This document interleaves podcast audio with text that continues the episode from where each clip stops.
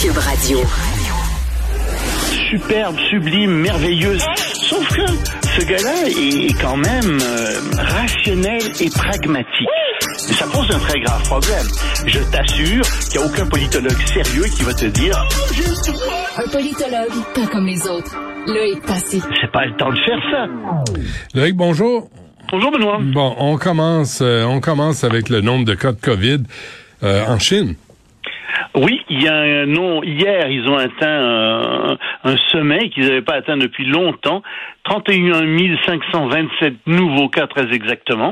Euh, et ça, ça fait fermer un grand nombre de villes en, Chine, comme Pékin. Il y a des quartiers entiers de Pékin qui sont en train de fermer. On demande aux gens de rester chez eux. Euh, les boutiques, déjà, ont commencé à être fermées depuis quelques temps. Euh, il reste que les pharmacies et euh, les, marchés d'alimentation qui étaient ouverts. Les gens ne vont plus au travail. Et donc, ben, la Chine retourne en confinement parce que c'est un c'est un nombre de cas par jour qui est en, qui ressemble à ce qu'il y avait au mois de février dernier. Et donc, on est en train de refermer la Chine. Mais il y a un paradoxe, Hmm. c'est que les Chinois peuvent se consoler. Ils peuvent regarder la Coupe du Monde, n'est-ce pas? Mhm. Et qu'est-ce qu'ils voient? Ben, ils voient que les gens portent pas de masque à la Coupe du Monde. Ils voient que les spectateurs sont assis dans les gradins sans garder un ou deux ou trois sièges de distance. Hmm. En fait, ils voient que le monde entier ne porte pas de masque et euh, vit bien. Et ça, ça pose tout un problème, parce que ça veut dire que la politique de la Covid en Chine est un échec. Ils s'en rendent compte de plus en plus, les Chinois, et ils l'ont en plein dans la face avec euh, la Coupe du Monde. Et ça, c'est quelque chose que les dirigeants chinois n'avaient pas prévu.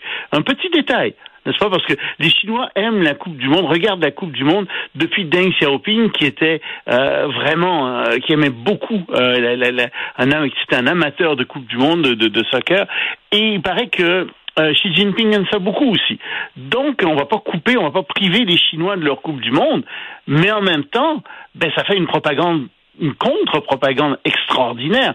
Ça montre que la Chine est sur une planète à part. Et c'est d'ailleurs ce que disent un certain nombre d'internautes en Chine qui posent des questions. Puis disent, mais comment ça se fait que nous, on est pris comme ça? Comment ça se fait que nous, on a tous ces problèmes-là, alors que le reste du monde vit bien avec euh, la, la, la COVID-19?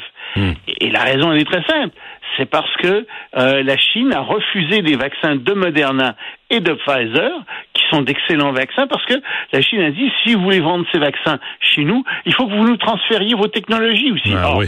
Pfizer et Moderna vont surtout pas faire ça parce que c'est des technologies qui sont à la fine pointe de la pharmacologie. C'est, c'est beaucoup plus compliqué qu'il paraît fabriquer euh, les, les, les vaccins à ADN messager. Et donc, euh, ils veulent pas donner ça à la Chine parce qu'ils savent très bien que la Chine va les copier et, et, et que la Chine euh, va éventuellement leur faire concurrence. Les compagnies chinoises vont leur faire concurrence sans rien leur payer. Donc ils veulent pas faire ça, mais ils sont prêts à vendre des vaccins à la Chine. La Chine n'en veut pas. Et le vaccin chinois, qui a été développé avant les autres vaccins, est un vaccin qui est pas très bon, un vaccin qui a un taux d'efficacité d'à peine 50%. Hmm. Et en plus, les personnes, la, vaccination a été mal faite en Chine. Euh, les personnes âgées, la population en général est finalement assez peu vaccinée. Alors donc, les Chinois se retrouvent avec ce problème d'avoir une nouvelle vague de Covid, de rester fermés, d'avoir une politique complètement dingue euh, de, de, de, pour euh, essayer de- de- d'enrayer la Covid, une, politique qui fonctionne pas de toute façon. Et, et en plus, l'hiver arrive, donc on sait que le virus de la Covid redouble à l'hiver. Et si tu veux, ça fait très mal paraître Xi Jinping parce que la politique de anti-Covid actuelle est très liée à Xi Jinping. C'est Xi Jinping qui s'en est vanté au départ. Je sais pas si tu t'en souviens, mais il y a trois ans, quand tout ça a commencé, les Chinois regardaient le reste du monde et en disant ah ah, voyez-vous, vous vous êtes des pays démocratiques, vous n'êtes pas capables de prendre des mesures euh, qui sont adéquates, etc. Mais nous, qui sommes autoritaires, nous arrivons à protéger notre population, notre système autoritaire est bien supérieur au vôtre. Hmm. Ah oui. Et voilà où on en est trois ans après, euh, pour toutes sortes de raisons d'inefficacité, d'incompétence euh, qui tiennent au régime chinois. Ben, le régime chinois est obligé de considérer sa population, dans les cas, dans les villes où il y a la Covid, comme Mais une... faut pas politiser la Coupe du Monde, Loïc. Ah, j'ai politisé la Coupe du Monde, moi. Ah, à politisé. peine, à peine, à peine, à peine, à peine. Bon, parle-nous de ce qui se passe au Mali. Ben, au Mali, c'est très euh, curieux ce qui se passe. C'est pas très curieux, c'est pas drôle du tout ce qui se passe. Tu te souviendras que euh, la, force française à Barkhane s'est retirée. Et elle s'est retirée parce que les forces maliennes, enfin les forces maliennes, parce que le gouvernement malien, qui est un gouvernement militaire qui a fait un coup d'État, mais leur a dit de partir parce que il y a les Russes qui sont là et les Russes en fait accusaient avec leur propagande les Français euh, d'être du côté des djihadistes, etc. C'était de la pure propagande. Le gouvernement malien a fonctionné là-dedans à fond. Euh, il y a maintenant donc le groupe Wagner qui est au Mali, qui a essayé de remplacer le, les, les militaires français. Résultat, ben, le résultat, c'est que le Mali est en train de retomber entre les mains de l'État islamique. Tous les territoires qui avaient été euh, d'où ils avaient été chassés sont en train d'être repris par l'État islamique. L'armée malienne ne sait plus quoi faire. Les populations se réfugient dans des villes comme Gao, euh, qui, qui, est une ville qui, qui est complètement à, à, à l'est euh, du Mali. Et, on ne sait plus quoi faire. Ce qu'on voit en ce moment, c'est que l'État islamique est en train de faire une, une vaste offensive dans tout le Sahara et que dans le coin du Mali, ben malheureusement, ils sont en train de gagner tellement que l'armée malienne est en train de songer à faire des alliances avec Al-Qaïda, qui est un autre groupe islamique, mais qui contre l'État islamique, et à faire alliance aussi avec les, les indépendantistes euh, qui sont dans cette partie du Mali, parce qu'ils savent plus quoi faire. Et eh ben voilà le résultat de la propagande russe. Mmh. Voilà le, le, résultat de ce qui est arrivé. Je te dis pas que les Français sont sans tâche là-dedans. Euh, ils ont eu un comportement qui n'était pas nécessairement le bon comportement, mais au moins ils combattaient des djihadistes. Au moins ils aidaient la population malienne. Ils ont été chassés. Voilà ce qui arrive maintenant. Mmh. Bon, et quelle est cette décision de la Cour européenne de justice Ça, que tu trouves bizarre? C'est complètement scandaleux, cette décision-là.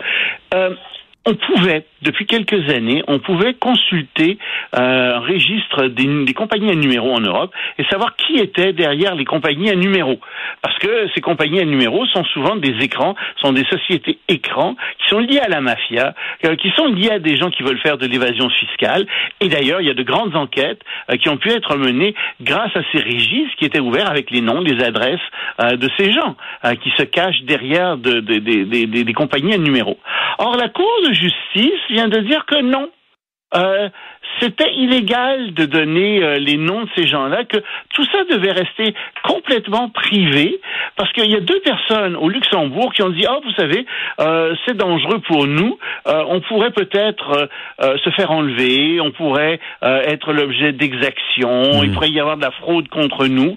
Alors, au nom de la vie privée, la Cour de justice européenne a dit qu'en effet, on ne pouvait pas révéler les noms des gens qui étaient derrière les sociétés écrans avec pour résultat que, par exemple, une compagnie comme Transparency, une compagnie, une, ONG comme Transparency International, qui s'occupe justement de corruption, je le cite souvent parce que, par exemple, ils classent les pays euh, dans le monde par rapport à la corruption, etc. Ils font une grande action pour contre la corruption. Mais ces gens se disent, mais écoutez, qu'est-ce que vous venez de faire là? Vous venez de faire reculer de plusieurs décennies toute la lutte à la corruption. Il n'y a jamais eu autant de fraude, autant d'argent dans les paradis fiscaux. Euh, il y a un juge européen qui a dit, écoutez, il y a au moins pour l'Europe.